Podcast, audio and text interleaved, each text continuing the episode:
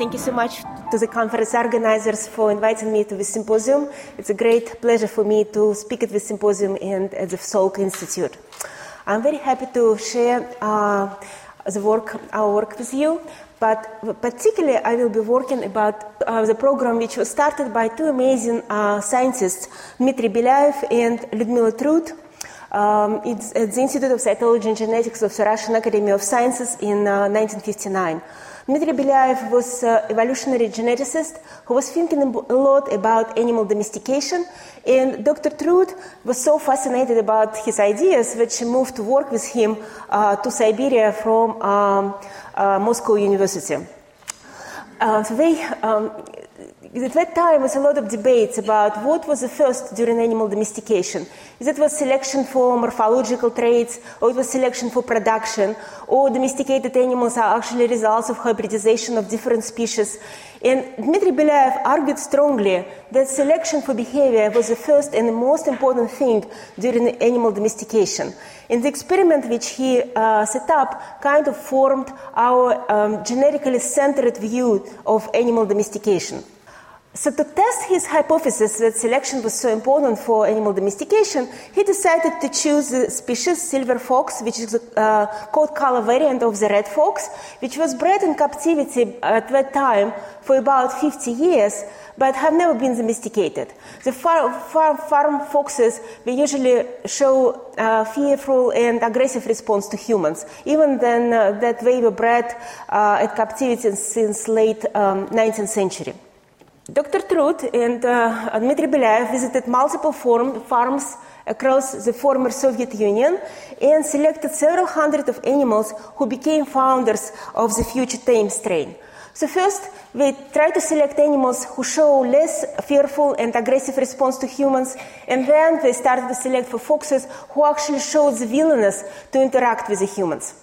It's, it's amazing that selection was very fast in less than six generations of selection, we started to see few individuals who actually was wagging their tails when we see humans. And then, uh, what was also amazing thing which we did in this, during the selection process, we tried to avoid inbreeding in this population.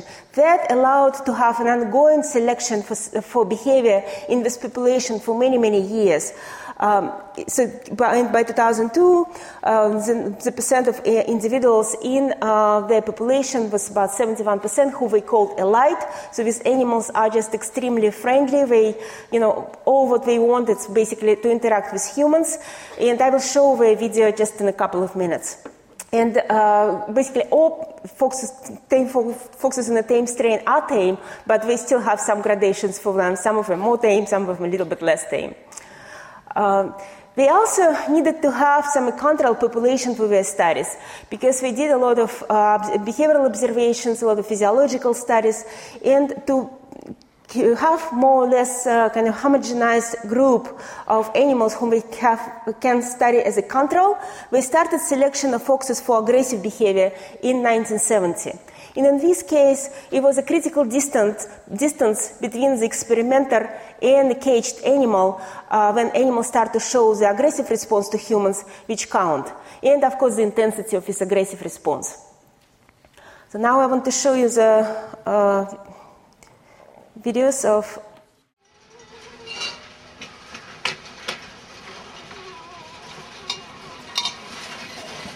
from two populations.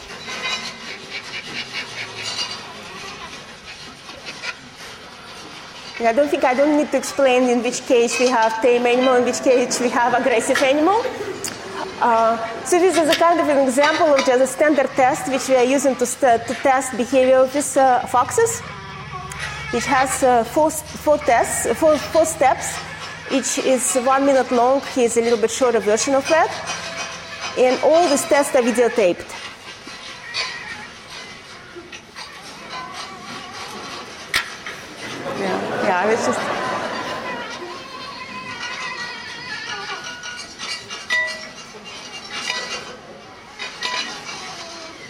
So you can see how different their location in the cages, postures they have, uh, sounds they make.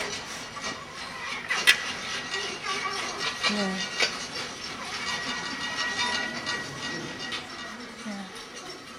Yeah. So you can see that the, you know the tame fox wants just to continue to interact, while aggressive fox is just saying you know go away, and it's happy happy to be without humans. What is amazing about these behaviors, you can see how different they are, but what is really amazing is that they are genetically determined. We made a lot of different experiments, uh, like cross fostering of pups between tame and aggressive moms, uh, even transplantation of embryos, and of course breeding between tame and aggressive animals, which strongly confirmed that these behaviors have very strong genetic component. And that altogether gave us a, um, not only kind of in, in very interesting uh, uh, results, a very interesting experiment, the domesticated fox, but also the model for genetic studies. And that's uh, kind of where um, uh, we started to collaborate with the, with the Dr. Trut uh, group on studying the genetic basis of these behavioral differences between tame and aggressive strains there are several amazing uh, things about these uh, strains which really helps genetic research. First of all, which were bred separately for many, many generations, that they are outbred. So that means that if we will do the crosses, we can actually have after, afterwards, we have an opportunity for very high resolution mapping of behavior, not uh, only uh, have very long fragments of the chromosomes where it will be extremely difficult to identify the genes which cause the, uh, has effect on behavior. Um, it's also very important that these foxes are living under standard conditions and we have an opportunity to test their behavior at precise st- time points and uh, we have very similar experience of interaction with humans, so which is always uh, not the case uh, with the dogs. So to, to, to, do genetic studies to actually to understand what was the genes for which uh, and Trut was selecting these foxes for so many uh, generations, we, we, set up experimental pedigrees where we bred uh, aggressive to tame fox in uh, multiple individuals in a reciprocal manner. That mom can be aggressive and dad would be tame fox and vice versa. We produced F1 individuals, and then we bred them back to tame strain, when we bred them, bred them back to aggressive strain to produce backcross populations, and also we bred them uh, to each other to produce F2 type of population, almost like Drosophila genetics. And uh, then this, we analyzed behavior in all these crosses uh, about the same way, uh, exactly, sorry, exactly the same way as I just shown you on the video. Uh, we tested behavior of, of, each individual in this population multiple times. Uh, we had a better situation than Dr. Trut uh, 40 years ago. We have video cameras, so we could record all their behavior and then analyzed that behavior with a set of traits from video records. Then we did uh, principal component analysis and um, uh, came up with uh, measurable uh, um, um, behaviors for each individual in these populations. And on this uh, figure, you can see how different behaviors of aggressive animals from tame animals uh, from um, F, F1 is kind of show behavior intermediate between aggressive and tame individuals, backcross to aggressive very close to aggressive population, backcross to tame very close to tame, and we have also F2 which is a little bit more aggressive um, based on the principal component 1 than F1 population. So what these figures show us that this behavior is highly heritable. It's a very strictly, you know, strict heritable pattern uh, of behavior, and that is a kind of great trait to try to uh, to map to in genetic studies to try to identify the underlying genes. So we genotyped our pedigrees with uh, dog-derived microsatellite markers because we didn't have any special resources for the fox. And we identified about 10 significant QTLs, uh, which we call the quantitative trait loci, the regions in the genome, which uh, most likely have signals of uh, um, selection, which have effect on behavior. And particularly was interesting uh, Fox chromosome 12, where we identified at least two loci which have a strong effect on behavior in these foxes. Uh, so now when we have this loci, what is our next step? Of course, we want to identify genes and uh, pathways which are involved in behavior. But what is, was also very interesting, when we looked at the, compared the region which we identified in the fox, uh, it, this region overlaps with the most significant region which um, Dr. Wayne group found, which differentiate dogs from wolves. But in the research which was done by Dr. Wayne, we don't really know what was that region is responsible for. It differentiates dogs from wolves, but we don't know if it actually has any behavioral uh, importance or not. And it was quite amazing that the most significant, our most significant loci was overlapped with the dog loci. Of course, we do not expect that it will be the same mutation, and we do not really think that it always will be the same genes which are the same between dogs and foxes which are involved in uh, friendly behavior or aggressive behavior, but uh, we expect that the pathways probably will be to much extent the same. And to be able to get uh, inside of the, these pathways, we can do a lot of different studies with this. Because now, finally, we have the uh, genome of the fox. The complete genome was um, um, sequenced and assembled at BGI Genomic Institute, and now uh, we, we're working with this genome. Uh, we have huge uh, pedigrees which segregate and behave in these foxes so we can study genetic architecture of these behaviors and to use the whole genome sequence and the single nucleotide polymorphisms map uh, to actually have finally have good genetic markers. We can do selective sweep mapping within these tame and aggressive populations to identify the regions of increased homozygosity in their genomes and to reduce our QTL intervals. We can do RNA-seq analysis to identify the, uh, these pathways, and we can do imaging studies, which we started to do in collaboration with Dr. Erin Hecht and uh, Todd Preuss at Emory University. So these folks, I, I just want to demonstrate that this folks actually is kind of um, such a deep resource which can give us an information about um, systems which are involved in regulation of behavior, which is not so easily available in many other systems. And by synergism with the dog studies, we can actually see if it is universal or not, with these mechanisms are universal or not involved in domestication and regulation of behavior.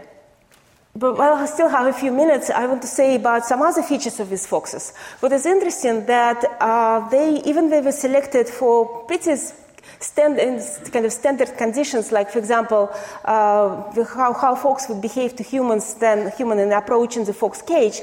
It appeared that they as skillful as the dog puppies in uh, solving um, some tricks and especially uh, um, understanding the human pointing cues. So the Brian Hare visited the farm in Novosibirsk and he set up the pretty easy experiment where you pointing to uh, helping to understand the fox uh, where the food is and, and, in this bowl or another bowl when fox cannot see in which bowl the food is and it appeared that the tame foxes uh, understand this test very well while foxes from um, standard farm bred population don't do it very well so we uh, think that, of course, that uh, uh, because if tame foxes are so comfortable with humans, that maybe help them.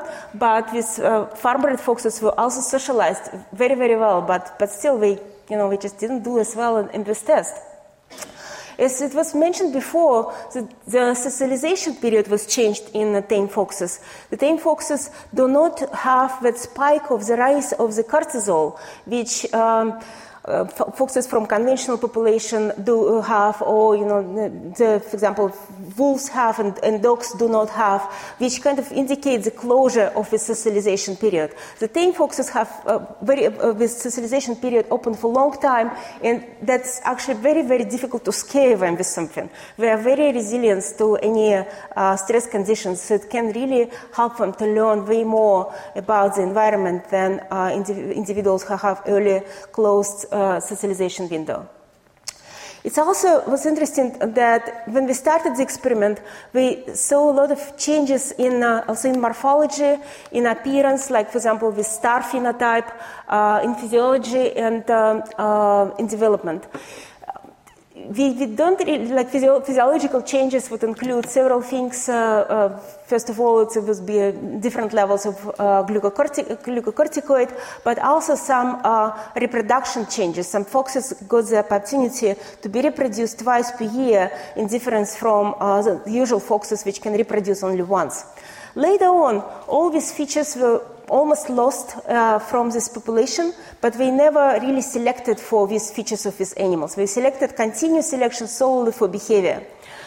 But what is interesting when this uh, star phenotype is still present in the population, and when we set up our experimental crosses, uh, we still have some animals which have star phenotype in this crosses, and we don't really see any segregation between uh, this uh, star phenotype and behavior. So that kind of brings us to the question, what was the mechanisms of uh, this co-inheritance of different traits? Is it was pleiotropy, selection for behavior was actually leading for to changes, uh, to, selection for some genes which have effect on multiple traits. Is it was uh, genetic drift because it was closed populations, some regions were fixed just in random, or it was a hitchhiking and closely we were selecting for regions on the chromosomes which had several closely linked genes. And our data so far kind of is more in support of the late hypothesis that this particular perhaps was a hitchhiking, and then um, when the animals were going through several generations of selection, the recombination event in this population accumulated, and these strong bonds between different genes were breaked. So in the end, I just uh, would like to uh, summarize a little bit what Fox experiment uh, uh, gave us, provides us with. And first of all, I think one of the most important things is that it's really helped to form the genetically centered view of animal domestication. Second, it's shown that selection, very strong selection for something can actually lead to some other changes. And if we would decided, for example, to select foxes for uh, very reproductive ability, so we decided to get foxes who can reproduce twice per year uh, better by some uh, reasons than foxes which reproduce once per year, we perhaps could have an opportunity to do if we would kind of follow on that. So that's maybe the way how uh, selection of um, dogs for behavior also worked. Um, and first of all, in the, in the third, uh, which we, mm, I and my collaborators are particularly excited, of course, because we're using it in our work, is that they provided us with an excellent model uh, which have very deep potential to understand our to understand the genetic regulation, and not maybe in genetic regulation of, of different behaviors. So in the end, I would like to thank my collaborators.